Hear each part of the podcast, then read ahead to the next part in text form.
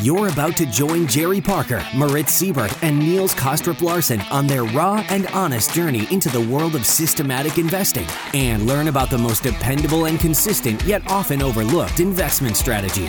Welcome to the Systematic Investor podcast series. Jerry Parker, Moritz Siebert, and I, Niels Kostrup-Larsen, are delighted to be back with this week's edition of the Systematic Investor series. And as usual, we're going to discuss last week's events in the world of rule-based investing and take some of your questions. Good morning to you, Jerry, and good morning to you, Moritz. How are you? Good morning. For the first time, I can say that. Good morning, Niels. Good morning, Jerry. Good morning, guys.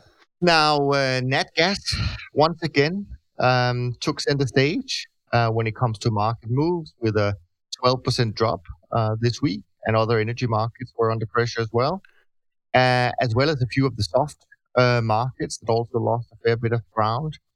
And on the upside, we had lumber, had a big move. I don't know if any of you guys trade lumber. We don't. But there were also some up moves in things like the British pound, precious metals like platinum, gold, silver, and some of the grain markets had an effect on performance, no doubt, this week. So let's find out how all of this played out.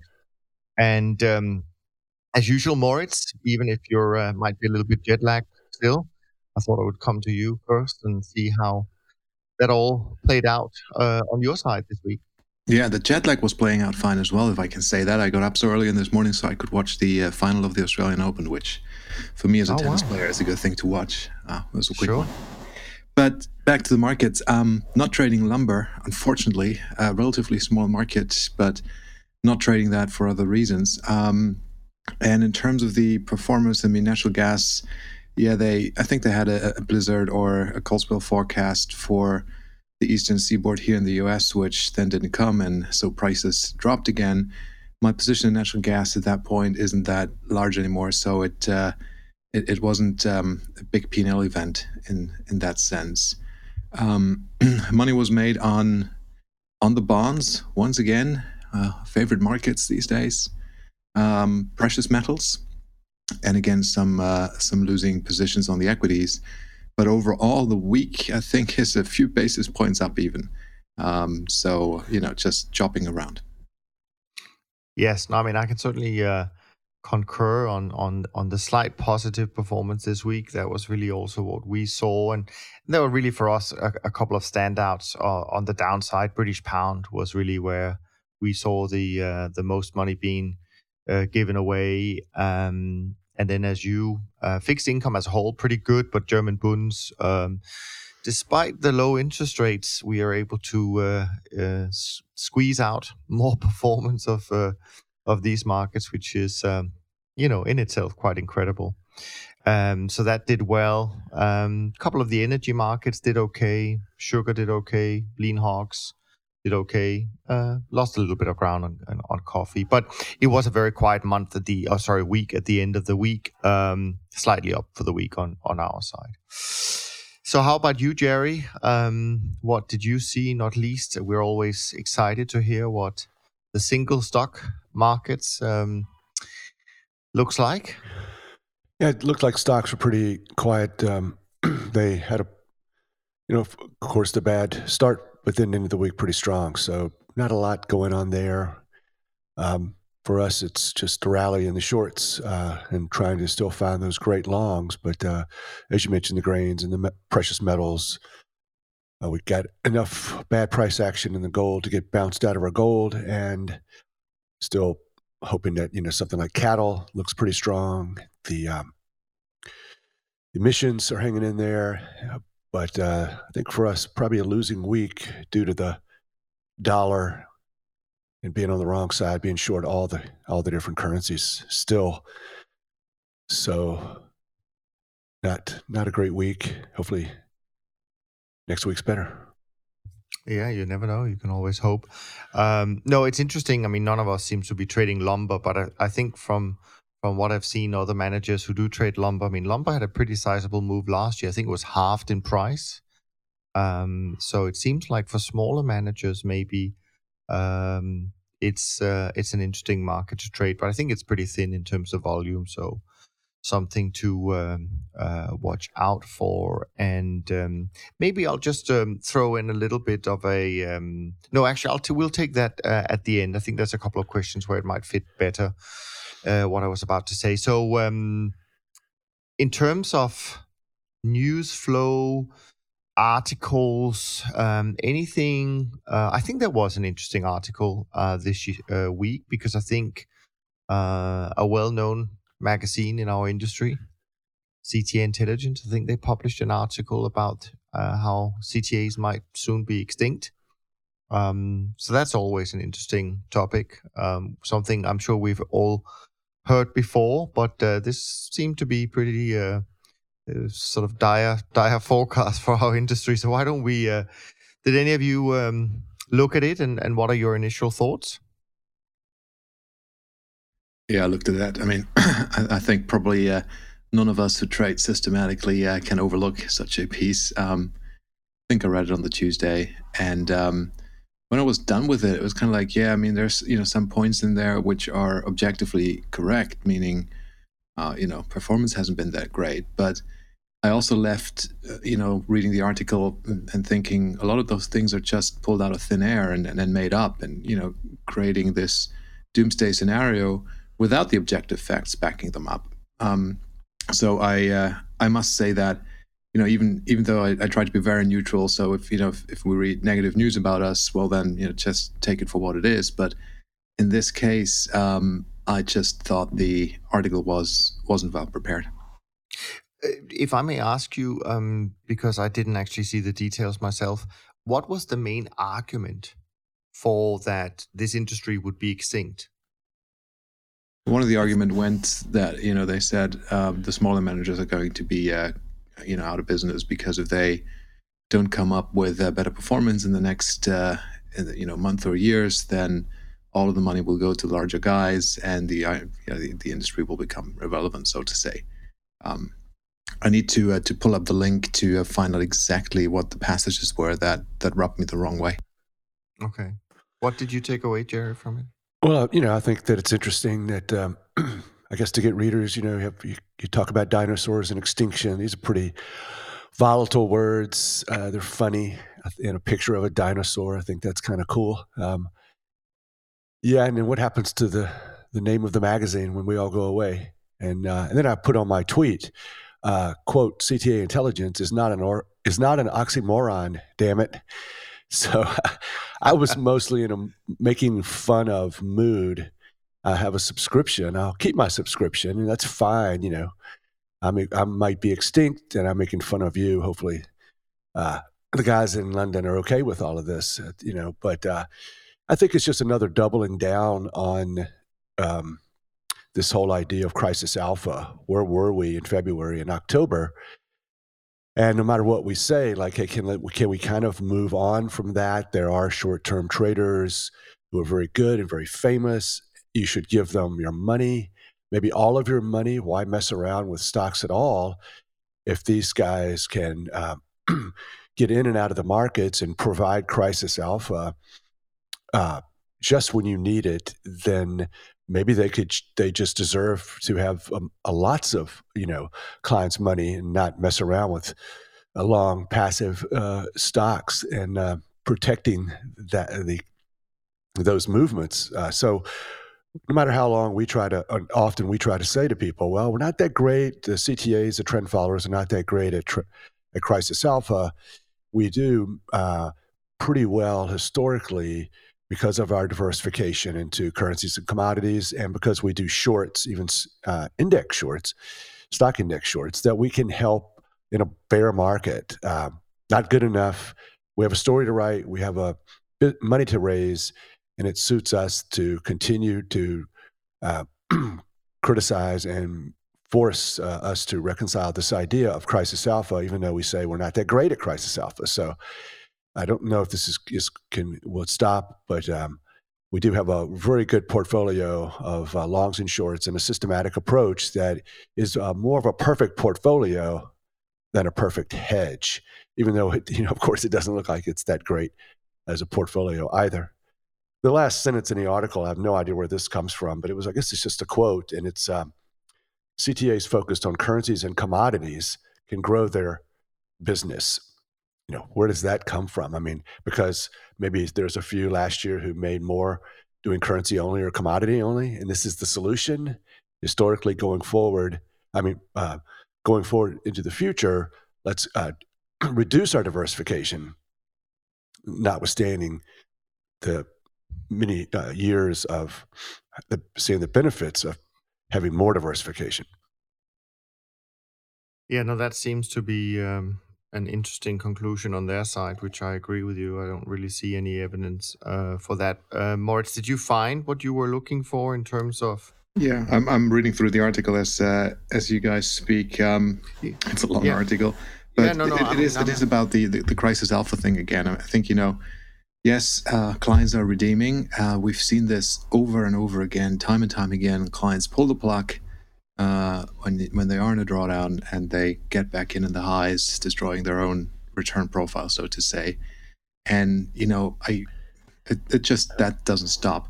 And the other thing is, you know, the article is written very much about being an equity hedge. And we've said that many times on this podcast that, you know, none of us believe that CTAs are an effective equity hedge. They may be by chance if they are positioned correctly, right? But not by design. And I know Katy Kaminski has, you know, produced this article, and more recently, I think she's written an article about crisis alpha versus correction, or crisis versus correction, something like that, which I think put it in a better light. And it's just so important for investors to understand that if you invest in a medium to long-term trend following CTA, whether or not you get that crisis alpha is really a coin toss. You know, it's not designed to be a hedge, an immediate hedge for short-term corrections. And if that is what clients want, then they've jumped on the wrong bus. And, you know, essentially the article is exploiting that and saying that, you know, there have been those two corrections in the past year and CTAs weren't there to help. And therefore, it's kind of like the question is out there, do they value add or are they a value added, you know, thing to investors' portfolio? And is it worth paying the fees for that? Well, there you go. Yeah. In 2019, this is the deadline. Says who? Says the exactly. Author. Says who? Yeah. I mean, I think sometimes we all need to go back to sort of, you know, basic principles. I mean, we're talking about a strategy that is based on the fact that higher prices attract buyers and lower prices attract sellers. I mean, I don't really think that's going to change. So, you know, that's the fundamental, you know, principle that makes trend following work over time. So I think that's important to always keep in the back of our minds. And I think the other thing is, which is something you both talked about. I mean, when you build portfolios, I think there's no discussion that diversification is important. And I don't mean diversification within the CTA portfolio. We know that's important, but we also, I'm talking just by you know, looking at investors and how they structure their portfolio. But diversification, in my mind, it doesn't mean that you can turn negative returns to positive returns. What it means to me, and I think we touched on this maybe in a previous episode last week perhaps, is that diversification, if done right, minimizes the variance of returns of your portfolio. And if you then you know, look at compounding effect on portfolios that don't have these deep drawdowns, that's where you see a lot of benefit. So completely agree with you guys that we're not trying to, you know, avoid normal portfolios to have losses, but we are there as an uncorrelated strategy to minimize some of the volatility, to remove some of the volatility of these portfolios. And by doing that, if that's our role, that's perfectly fine. I think there's been a lot of different analogies written about that illustrates, you know, the value of having something that may on paper not look great. I think there was, I think Chris Cole actually, who will be on the podcast soon in a roundtable, and he's the guy from Artemis Capital who's written some great articles about volatility. I think he wrote a piece about, and you probably know this better than I do, Jerry, but he used an analogy of basketball.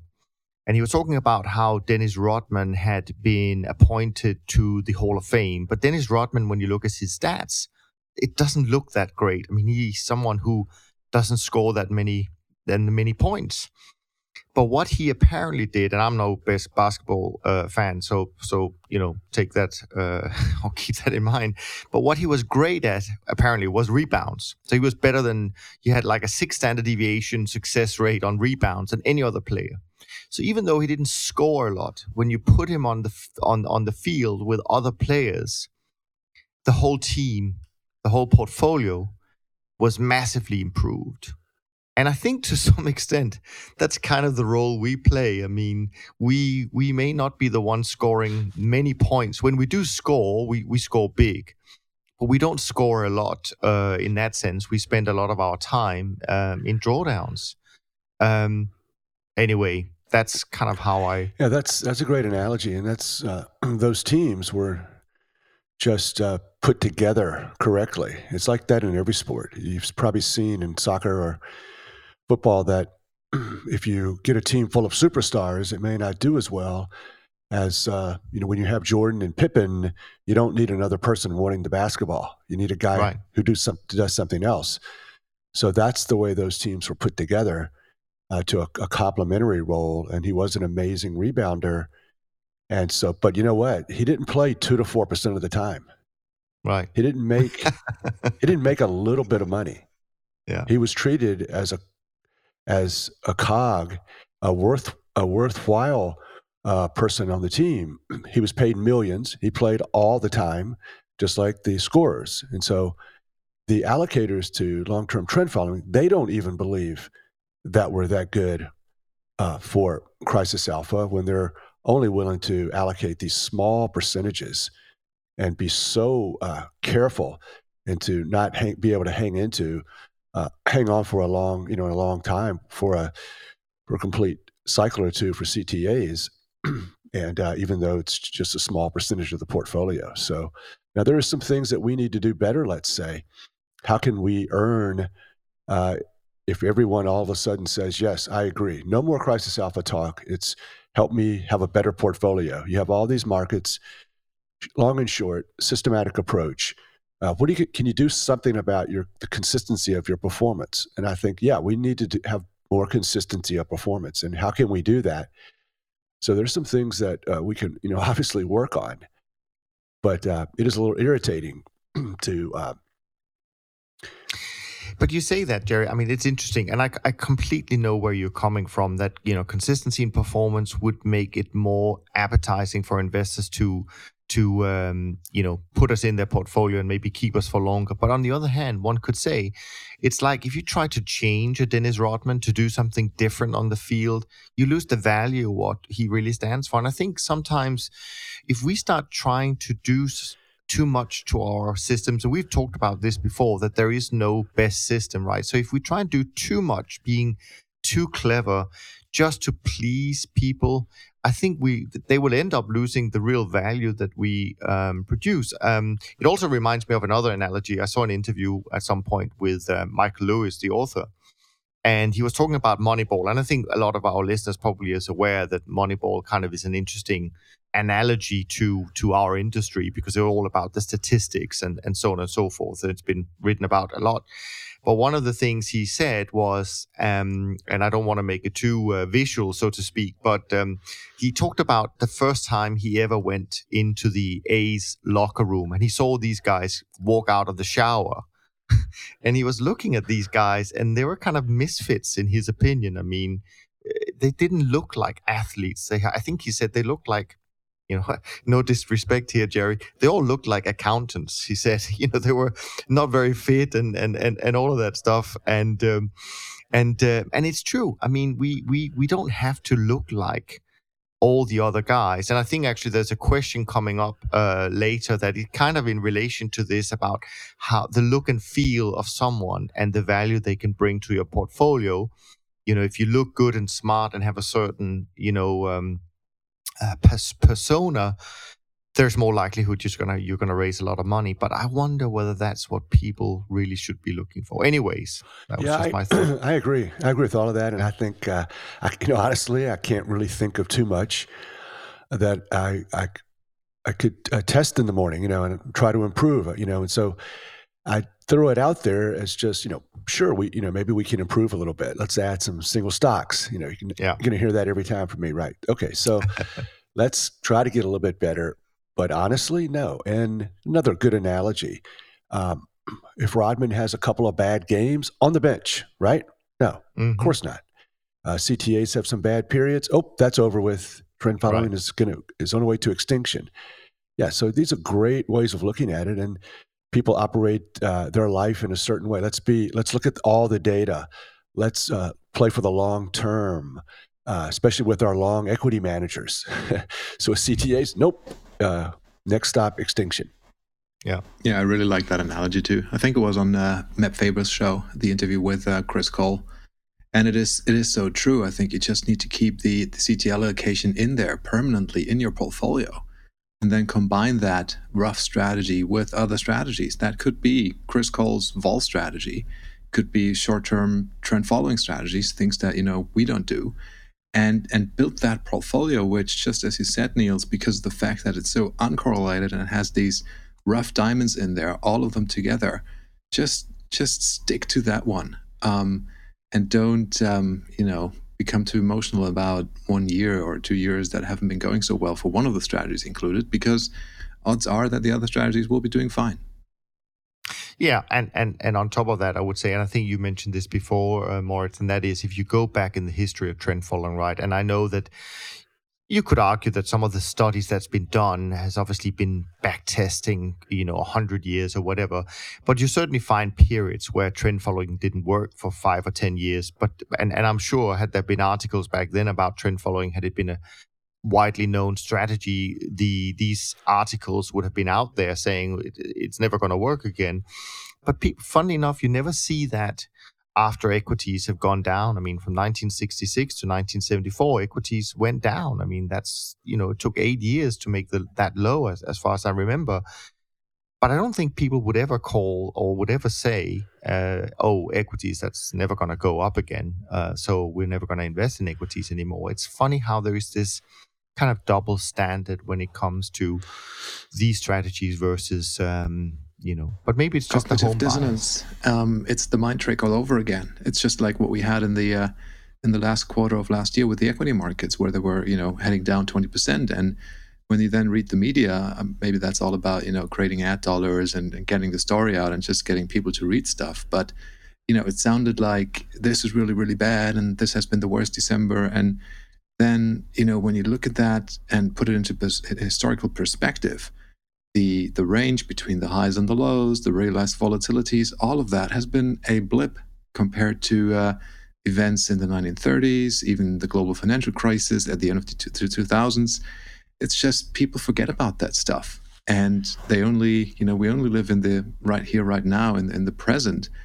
And apparently, it seems to hurt so much that you lose the interest in actually trying to put it in perspective. I mean, some people do. We do it. We, like those articles on Twitter, the objective articles as they come out, and, try to make people aware of the fact that, what's happening right now is just a, smaller episode of a longer term, trading game, if you will, but it's for no avail. Sure. And, I'm so upset with those CTAs in the 20s and 30s that caused all that volatility as well. Yeah, exactly. Yes. Exactly. I'm mad at them too.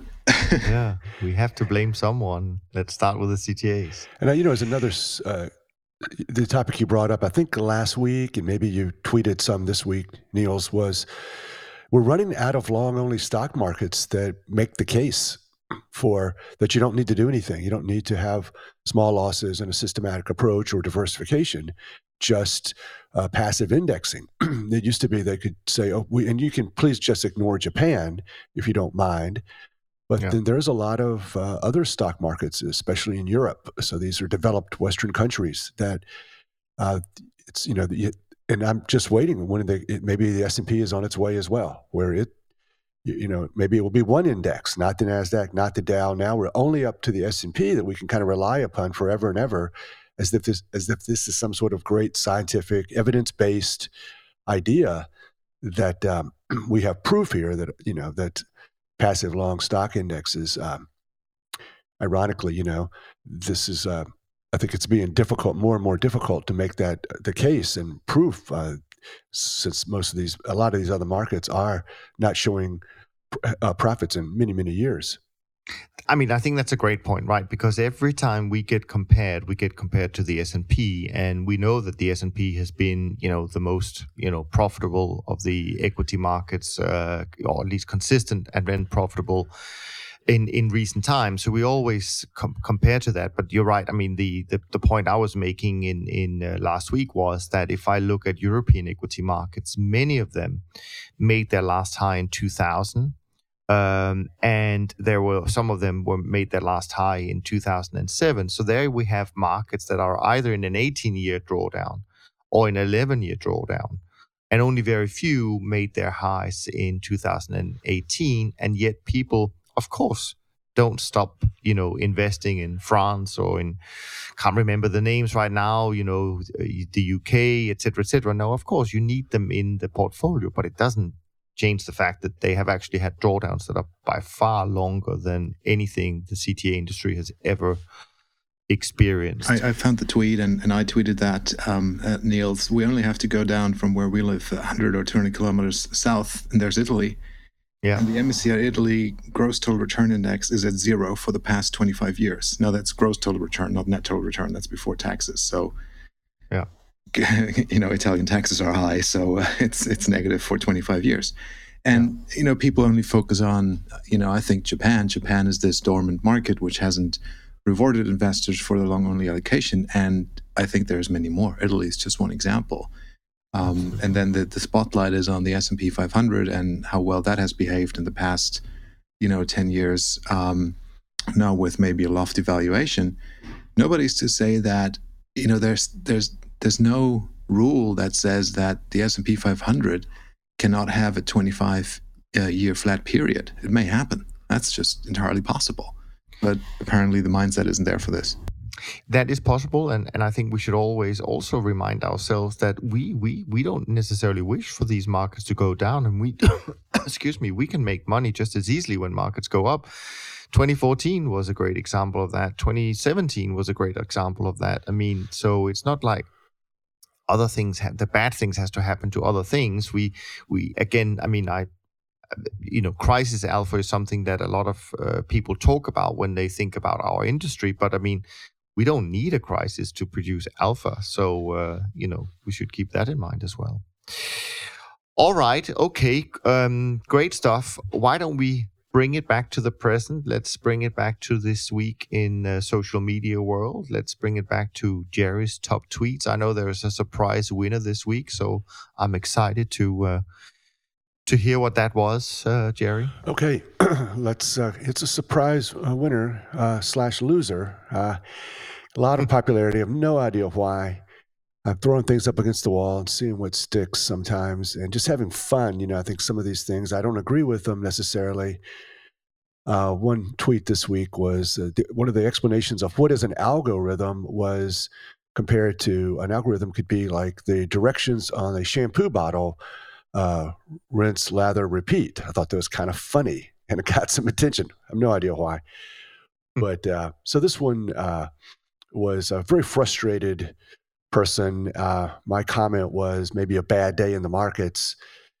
And the title was, Trading Will Never Make You Rich. Trading for a living is not an ideal way to earn money, and it's a sublime way to ruin your life and embed yourself into a permanent state of frantic misery. Opt for long-term capital appreciation, long-only tactical allocation, I guess, for the sake of your own sanity and quality of life. So I think, you know, you're going to have these periods if you're not being systematic. I remember in 2008, we would have some clients into the office to talk about what was going on, and they were so depressed. You know, once again, small allocation to Chesapeake or CTAs, lots of allocation to indexes and long stocks, and no clue what to do. You know, and that's one of our great advantages. We know exactly what to do with a systematic approach. Unfortunately, it doesn't look like we do, and it doesn't always work. But the next trade, we've got that part down. And so I think just maybe these type of feelings and anxiety are mostly due to people who don't use a systematic approach or trade too large. I mean, I think that's 90% of it for most people. Even if they're going with the trend and taking small losses and being somewhat diversified, they maybe have too much leverage, too much risk on each day, and then it all starts to unwind. Chaos starts. But there are people out there who like to trade, who want to trade, and they just realize that the ups and downs of the markets are just too personal and they're too much to handle. And I think a lot of people identified with this article. Yeah, I think that's true. I mean, I think that that's exactly another element that being rule-based brings to the table, because I agree. If you had to sit in front of the screen 8-10 hours a day, if that can do it, and try and make money from it day in, day out, that probably will ruin your life. But having these rules, and it's interesting, I'm putting together these weekly kind of summaries of old episodes on the podcast, and the one I'm working on right now that's going to come out, I think, next week, is one with Scott Billington from Covenant. And of course, they only look at the markets once a week. And, so again, I mean, you can do a lot with the right rules, and trading doesn't have to be, consuming all your time. And if you get it right, and then there's a lot of other great things you can do with your time. But if you are discretionary, as you say, Jerry, and you have to sit and try and make sense of it, and with the news flow as they are today, and a tweet here and a tweet there, changing things dramatically, I think that probably is the way to ruin your life. Everybody gets what they want out of the markets at Seikoda. Yeah, I mean, nice. It is true. I mean, for some people, they want to sit in front of the screen and, day trade. I'm not sure why, but, maybe that's for the fun of it.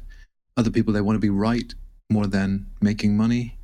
So it's a mixed bag. And there's something in there for everyone. Very true. So that was an interesting one to kick off the social media review with. Jerry, what else got people's attention this week? You know, I like to read things in the media and social media, and just sort of run it through, the trend following lens. And so often it's just a repeat, and but just reminding myself of how wonderful and how organized. You know, I think to some degree that's what Google says, that they want to do with the search, is organize life, organize the world. And that's sort of how we go about it. We organize these markets. There's so much complexity. One of the articles that I looked at this week was, models don't work very well.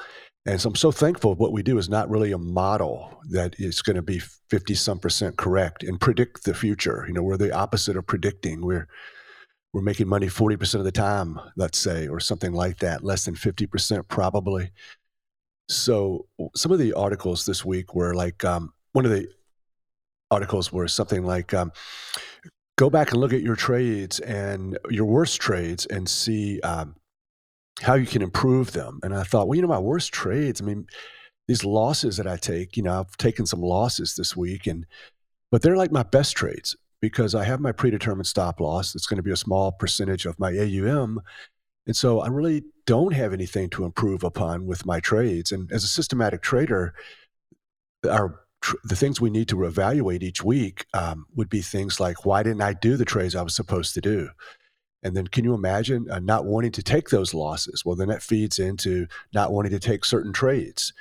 If I only hadn't taken those trades, well, then that feeds into missing huge trends. So from our perspective, it's a little unfair for me to jump on some of these quotes, because they're just from a certain perspective, which is not systematic and hanging in there with your system and doing long-term back testing to make sure your rules look pretty good. So I really kind of enjoy reminding myself how awesome and our framework is.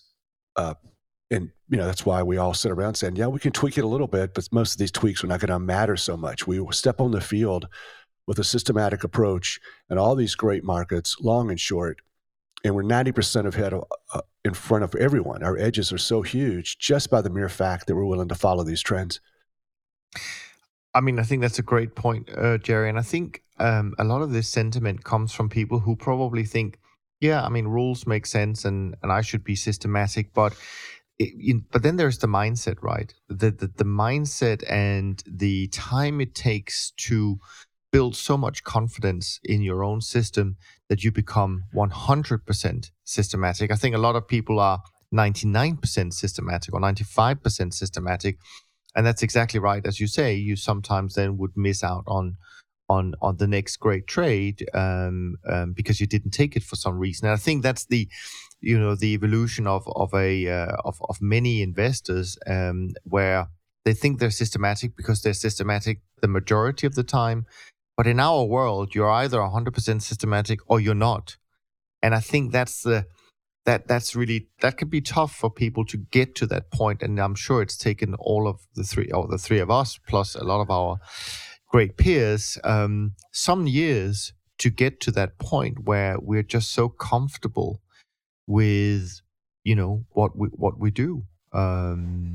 I think that's a great reminder. Yeah, take some time to start loving your losers, and that's really important. And I love those losers. I can remember days and periods where, you know, I looked back on a losing trade, and then, you know, the day you get out, you realize that loss, and it, you know, it feels bad. And then 2 weeks later, you look back on the market, and the market has gone further into the wrong direction, and you feel absolutely fantastic and joyful because you've only lost 25 bips on that trade. And had you hold on to the trade, you'd be like in a 3% hole or something like that, right? And nowadays it's even, yeah, I mean, those, you know, instances happen where, you know, you look on a specific trade, a losing trade, and it makes you feel really good because you followed the exit and, you know, you just realized a small loss, fine, so be it. And now I just put it into the larger sample size bucket and go, well, that has been one trade of many, many thousand that are still to come. And it's, you know, just one of the statistical outcomes and doesn't really mean much. Mm. And you look at these weekly charts and all you see is these monster trends just pop out from a weekly point of view that last a year or two or three. And, I often look back at some of these trends and I see, oh, right before that big 2-3 year trend, the LME in 2006-ish, you know, maybe there was a whipsaw, and I'm thinking, what was I thinking? Oh my God, I can't stand. I had a bad day, a bad month, and then all of a sudden, you don't even understand, but you're on a 2 year trend in copper, aluminum, nickel, and zinc, and making all kinds of some of the best trends of all time, and so your brain is absolutely in the wrong place. It's not, oh crap, I got knocked out of gold last week. It's like, we should be, I can't wait to get long gold, or maybe get short again, because it'll be a better trade on the short side if we all kind of get long or get very frustrated about just getting knocked out of our short. So we don't see that opportunity. Once again, the rest of the world, you know, if I wasn't trading systematic, I would be, you know, my emotions would have an impact. Yeah, there's another. I think it was this week with one of the finest trends at the moment, uptrend, is in the palladium market, and I'm sure we're all along that. And so I think it was this week or last week when I read that an article, I think in the FT, saying, "Is this now a time to get long palladium?" I was like, "Well, if you aren't long palladium by now, then I'm not sure what you're trading." But you know, certainly you must have been long for a few months. That question doesn't even come up, but. You know, systems are great. Just love it. And the losses are part of the thing. It's the byproduct. You have to embrace them and love them in the same way. Yeah, absolutely. And sometimes you can't see the forest for the trees. And that's why, you know, having something very concrete to hold on to on a day-to-day basis is very useful. Great stuff, Jerry. How does third place look like this week in Twitter land? Yeah, well, I think what prompted some more of my thoughts were the continual idea that people are looking at these markets as long only. Yeah. How do they perform long only? It was an article about commodities and what they look like for the future. And if you have to look at these things, long only, it could be a problem. But the great thing about the trend following approach, systematic trend following, is these markets can be added to your portfolio, these commodities, and they will be profitable. It's nothing to do with historically looking at have they added value to the portfolio on a buy and hold basis. But when we put them into portfolio with trend following, they will be profitable. They will add diversification. And we don't have to really worry about the value or the prospects for the future. They instantly will become worthwhile members of the portfolio. And over a period of time, long period, they will add value. One person tweeted, if you're long 200 stocks and you think you have diversification, well, you won't have diversification sometime. They'll all go down, in October and February, for instance. True, but the minute you overlay the trend following to it, it can do nothing except add diversification. So even if it's stock only, and this is, I live this every day, it's almost like I'm on a mission. The CTA is kind of on this mission not to find the 200 best stocks. Oh, no. I don't want to find the 200 best. I'd like to find some that I'm long, I'm short, and I'm flat. So I'm kind of trying to underperform the S&P. I think I'll do my job better if I'm underperforming the S&P in a big bull market. I'll take the profit in 2013 where we made it. Every stock I had was in an uptrend. But I knew hell was coming in 14 or 15 when they sold off, and it did. But trend following can only help, even if you're only going to trade stocks and only want to go long. At least if you use a trend following approach, you'll probably be flat, probably be short quite a few stocks when that bad period does come. Yeah, I think that's a good point. And I think the other thing, and this is a little bit from memory from an article or an analysis I read a few years ago. Again, just keep that in mind, that I could be completely wrong, of course. But I think it is right when I say that unlike equities, where there certainly is an upward bias, and so that's part of why, buy and hold in equities for many people seem to have been the right strategy. I do remember or seem to remember that in commodities, the world looks a little bit different. Over a 30-ish year cycle, I think commodities in general only spend 10 years going up and 20 years going down. So if you apply a long-only strategy to commodities, because, and of course this was frankly made famous by probably 18 years ago with Jim Rogers' commodity indices, etc., etc. But if you just took it as a long-only investment, I don't think that's been a very good investment in many cases. So be aware of that. That as Jerry says, a trend-following approach to these markets, in many instances, is a better approach than just being long only. And okay, if you don't want to take the short trades, then don't, but still apply a trend following approach to avoid some of these nasty losses that will come from a buy and hold or buy and hope strategy. And then there will be a period where we will show our attribution analysis, and it'll show profits for the month or the year in stocks, and people say, well, how did you do that? Stocks were down 30%. Right. How were you able to do that? Oh, you must have been short. Yeah, I was short, but also I made some money in the longs as well, or only in the longs. What the heck? Yeah. Once again, trend following rehabilitates and creates profit in markets that may not have been profitable if you look at them in sort of the traditional way. If you remember, I've mentioned this study before. Oh, someone posted something about Alpha Architect. He posted something last year about value stocks and buying overvalued stocks, that you make less money. And I said, oh, is that true if you apply trend following? He goes, no, not true if you apply trend following. And I was like, no, of course it's not true. Trend following is not subject to these traditional ways of looking at things from long only. And then I asked my friend Eric if he agreed. He says, oh, I agree totally, because one of the facts is that so few stocks, 4% of the stocks historically, are responsible for all of the gains. Right. And so he said, and one of the things that he did was he took a list of delisted stocks, the stocks that went out of business and were no longer around. And he said he did a trend following test on them, and they made almost the same amount of money as the stocks that were still in existence. So even for markets that don't exist any longer because they went to zero or they got, whatever, some of them I'm sure got bought out, trend following turns those into profitable markets. Yeah. Great stuff. I think we're having a lot of fun this week with some good topics.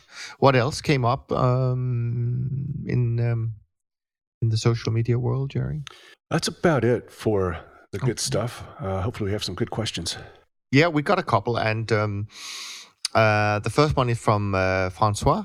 Thanks very much, Francois, for sending in this question. And by all, I should just plug to everyone listening in, we do really love your questions. So send them to info@toptradersunplugged.com or tweet Jerry or myself or Moritz, and we'll definitely try to bring them on the show as quickly as possible.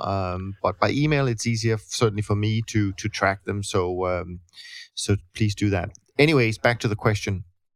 It goes like this. Most of the people believe that it's safer to invest with someone who wears expensive suits, who pretends to spend hours reading financial statements, and more importantly, who can explain every move of the market. The narrative is very soothing and somehow comforting.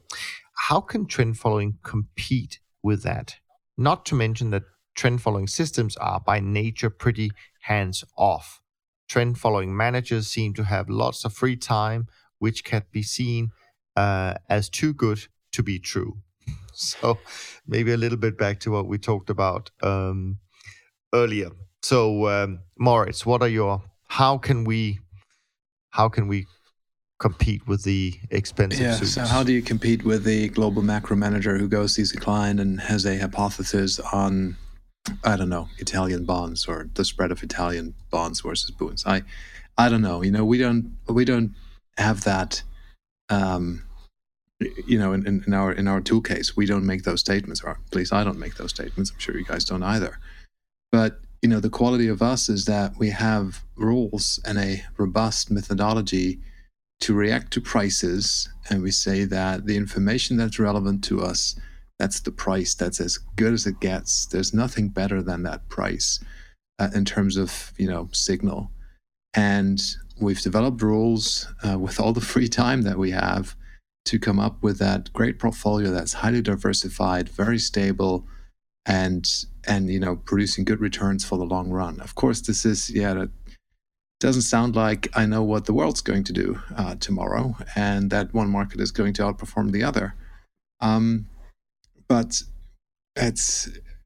what can I say? I've never been in that situation where I've kind of like been pitched against another manager in such a competition. So I don't know. Looking at the performance, I mean, there's the graveyard on all sorts of managers who then underperform. They come up with those statements and they say this is going to happen, that is going to happen, that it just it doesn't turn out to be true. So I always want to be very careful about providing an outlook for the future. Isn't there that saying that outlooks for the future are very risky, especially, or something like that, especially about the future? I don't know. It's just not my cup of tea. What do you think, Jerry, on this one? Yeah, I think it's, we probably have a lot of time on our hands to get ourselves in trouble and do too many tweaks and too many changes. So we're cursed with a strategy that, it works, and it sometimes doing less works better. Not to get too fancy and make too many changes and try to improve upon periods where there were no profits to be had. So I'd like to do less and less. I think I do less.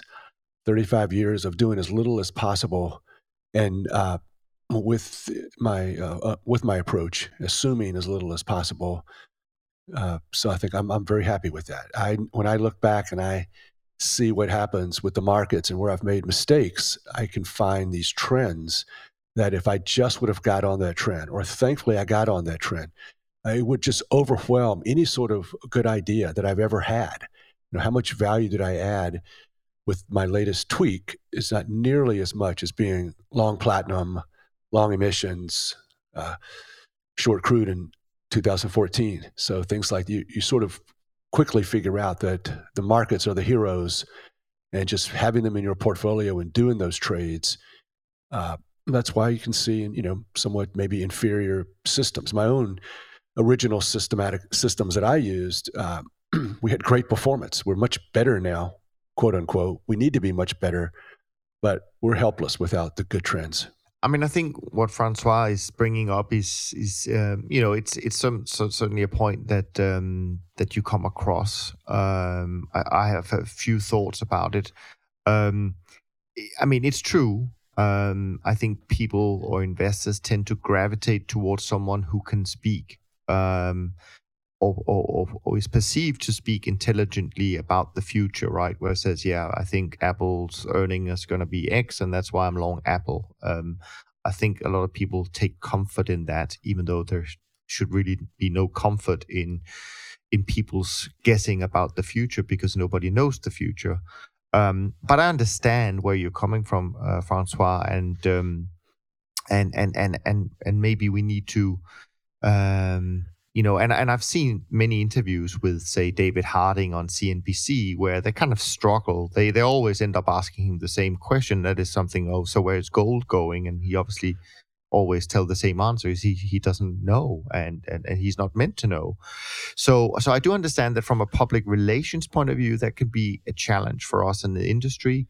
You know, I work at a firm where there is a no-tie policy, so we don't dress up per se to look so polished maybe as some of these people. But I think the truth, in my opinion at least, is that investors should be comforted by meeting people that are authentic, that are real. And I know that some of the people that I like and respect in this industry are just really straightforward. When you see them, they sit in normal clothes. They don't dress up for their videos or anything like that. And they're some of the smartest investors out there with the best track record. So again, we shouldn't be fooled by these things, all the glamour. I don't think investors should be fooled by that. You know, look at the numbers, look at what people are actually telling you. How transparent are they? Does it make sense what they say? Can they prove what they say? Meaning, do they have a long track record that people can grab onto? You know, like Jerry, like Don, and a few other people. That's what should be important, in my opinion, not how they look, what they dress like, and how eloquent they are when they talk about the future. But I agree with you, but I don't think necessarily we need to compete with them. I mean, I think we should just be happy doing it in our own style. And you know, there's enough investors out there for us as an industry to do well. But I understand the point for sure, and we appreciate your question. George is back with another great question, which I think is very relevant again, that people need to think about, and is something that we're often questioned about, I think. So here goes from George. I've heard historical trend following returns benefited from investing in difference between required client capital and required margin to equity. I'll explain that in a second. In historically high interest rates, recent trend following returns have thus suffered as interest rates have fallen, removing the source that source of return. Any thoughts? I think what George is referring to, and I know you, Moritz, and Jerry are familiar with it, but I want to explain it to our listeners, and that is, with a CTA or a trend follower in particular, we generally tend to only trade futures contracts, and with futures we only have to post a small amount of cash to get the margin requirement covered, so that we might only post, say, 10%, 20% of the cash we get, in order to do our trading. So we have 80% of the cash that people invest, and they go to the money market or they go to short duration bonds, et cetera, et cetera. So now in the old days, prior to the financial crisis, we had reasonable interest rate levels, 5%, 6%, 7%, 8%, if we go back in time. And of course, post financial crisis, that has been zero. So that part of the track record has gone out, and it's a great point, because you could certainly argue, when you look at the index for trend for, or for CTAs in general, but actually also for hedge funds, that a big chunk of the lower performance post-financial crisis has come from the fact that we've all lost the risk-free interest rates in our track records. But if I just continue a little bit further and just kick it off and saying, well, if I look at it from our point of view and our firm point of view, that has not stopped us from producing double-digit return in the last 5 years, for example. Or in the last, I think since 2006, it's double digit, even with zero help from that. So you could say that's pure alpha, and so again, investors will have to do their due diligence to find the managers who can deliver those returns and who are not reliant on any risk-free rate of return to boost their performance to a level that is acceptable for the client. But this is something that so it's kind of interesting, right? Because we as an industry, hedge funds, CTAs in particular, with a lot of cash on hand, we've really been penalized by low interest rates. The people who are very popular right now, things like private equity, they've actually benefited because they can take on leverage at hardly any cost. So their returns look great because they don't have to pay for financing. And of course, they don't have to market their returns either. They can, quote unquote, make up their own track record to some degree. And I know this is a bit harsh to say that, but there is some leeway on their side in terms of how they mark their own positions in these companies. Maybe that's been reduced a little bit in the past couple of years, but certainly that is why their performance is much more stable, less volatile than ours, because we have to mark to market every single day. So this low interest rate environment has really hurt our part of the industry and helped another part of the alternative investment industry, which of course today is incredibly popular with investors. I think it's dangerous to if you're not aware of these things to overcompensate your allocations to these less liquid strategies, but that's just reality. Anyway, those were my thoughts. Moritz and Jerry, what do you think? I think you've said everything that needs to be said there. Everything's 100% correct. Maybe the one thing that I can add is I think that, us included, everyone, we should have a hurdle rate equal to the T-bill rate. If you have a US dollar account, we shouldn't be compensated with performance fees for the tailwind and the drift that the 80% of the cash generates that we don't need for margin. Yeah, that's a good point. I have a slightly different view, and hopefully I'm not totally wrong. It would be embarrassing. But as far as I think, the amount that the pricing of a futures contract will be impacted by rates. So to buy the S&P index, we have to pay more than if we bought the SPY cash in an ETF or something. So, so we did lose rates. We did lose interest income, but we also purchased that S&P for less because rates are so low. And so it's kind of an offset, kind of a wash to some degree. Not true in all markets, not necessarily true in commodities. And then, of course, when it was true that a commodity would be higher priced or financial would be higher priced when rates were higher, it didn't seem to help our shorts at all.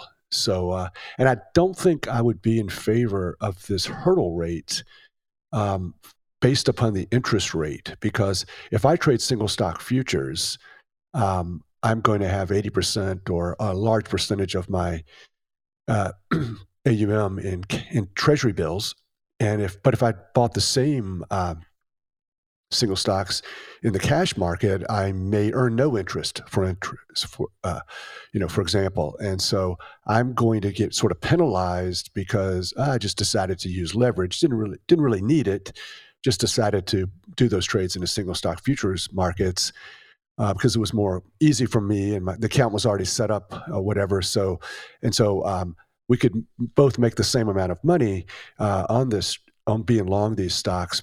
But in each account, the cash account or the futures accounts, but I would make less because I had a hurdle, and this interest income was sort of deemed to be a freebie that I should not get credit for. Does that make any sense? I think it does make sense, and I think you're absolutely right. But of course, what we need to take into account is, of course, whether we are long or short, right? So sometimes the positions that we take in the futures markets can actually have a little bit of an uphill battle because of how interest rates are. But it depends on whether we are then long or short that market. I think, for example, that something that I think was debated a long time ago, at least a couple of years ago, was this thing about, and I think this was the, if I'm a little bit cheeky here, I think it was the short-term traders who made the point about long-term trend followers would not be able to make much money in interest rates going forward because interest rates were going to go up, so we're going to lose the roll yield. Well, actually, long-term trend followers have been doing pretty well in long-term interest rate futures because that's where the trends have been.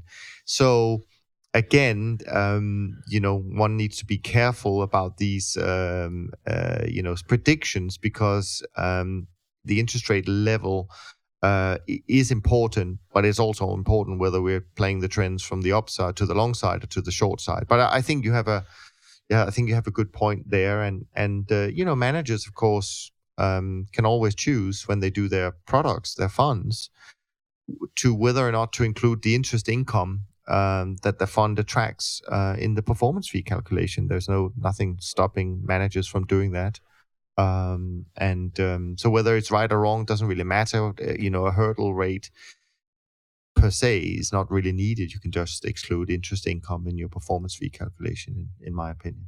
So, but great questions. Thanks so much, George. And that wraps up the questions for this week. So while Jerry and Moritz, you think about anything you want to say to wrap up our conversation, let me just give people a rundown of performance so far this month. This is as of Thursday. I think Thursday was the 24th of January. And I know Friday was not a great day for trend followers, so I imagine the numbers will be worse Friday night than they were on Thursday. But the Btop 50, not very much difference from last week, minus 1.58% for the month and therefore the year. Sock Gen CT Index down 1.76% for the month. Sock Gen Trend Index down 2.81% for the month. Sock Gen Short-Term Traders Index down 1.56% for the month. And Rich Alternatives, the flat fee funds, down 3.24% for the month and therefore, of course, also for the year. Any final thoughts now that we're heading into conference week here in Miami? Two big conferences in 1 week where I'm sure we'll have some interesting things, maybe some interesting topics to talk about next week when we get together on the podcast. But any final thoughts? Yeah, looking forward to seeing everyone and speaking to a lot of people. But we're nearing the one-year anniversary of the VIX spike, right? I think it was early February last year. So maybe there's an opportunity for that beloved crisis alpha. I'm still short the equities. Let's see what happens next week and the week after. Happy trading. I agree. And all I can think of is though I'm not short these indices. I would just follow the system for all you guys out there who are. Don't. If you have to take a small loss, they're kind of rallied above. The U.S. indices are sort of above that big breakout level. That's okay. It's just because you had a big profit and it turned into a small loss. Try to maintain that position. It's been many times I have made a mistake and kind of missed a trend. I kind of screwed up that Italian bond thing. I wasn't able to get that trade on. It just was so volatile and I couldn't do it. And then I talked to my friends and I said, yeah, that's going to be fine. Just keep that trade on. Okay, it ended up losing money, I guess, or not making money, but still, I'm encouraging everyone, make your bottom line. How am I handling this trade? How is my system handling it? And if you're still long, if you're still following your system and still short those indexes, you're doing great. Encourage, because we never know what's going to happen. We believe in the price trends. We believe that over time these trends, and it's worth just following the prices. But the last few weeks of prices, and they don't really mean very much. There's no indication of necessarily what's going to happen with that, with your great short index position. So I'm encouraging everyone to hang in there with those. Good stuff. With that great advice from Jerry, we're going to wrap up this week's conversation, which we hope you enjoyed. Keep your questions coming by sending them to info@toptradersunplugged.com or send us a tweet. And if you like what you heard, please help others discover the show by leaving us a rating and review on iTunes. And please share this episode with a friend who also have an interest in investing. One share is really all we ask for. From Jerry, Moritz, and me, thanks so much for listening, and we look forward to being back with you next week. Thanks for listening to the Systematic Investor podcast series. If you enjoy this series, go on over to iTunes and leave an honest rating and review. And be sure to listen to all the other episodes from Top Traders Unplugged. If you have questions about systematic investing, send us an email with the word question in the subject line to info@toptradersunplugged.com, and we'll try to get it on the show. And remember, all the discussion that we have about investment performance is about the past, and past performance does not guarantee or even infer anything about future performance. Also understand that there's a significant risk of financial loss with all investment strategies, and you need to request and understand the specific risks from the investment manager about their products before you make investment decisions. Thanks for spending some of your valuable time with us, and we'll see you on the next episode of The Systematic Investor.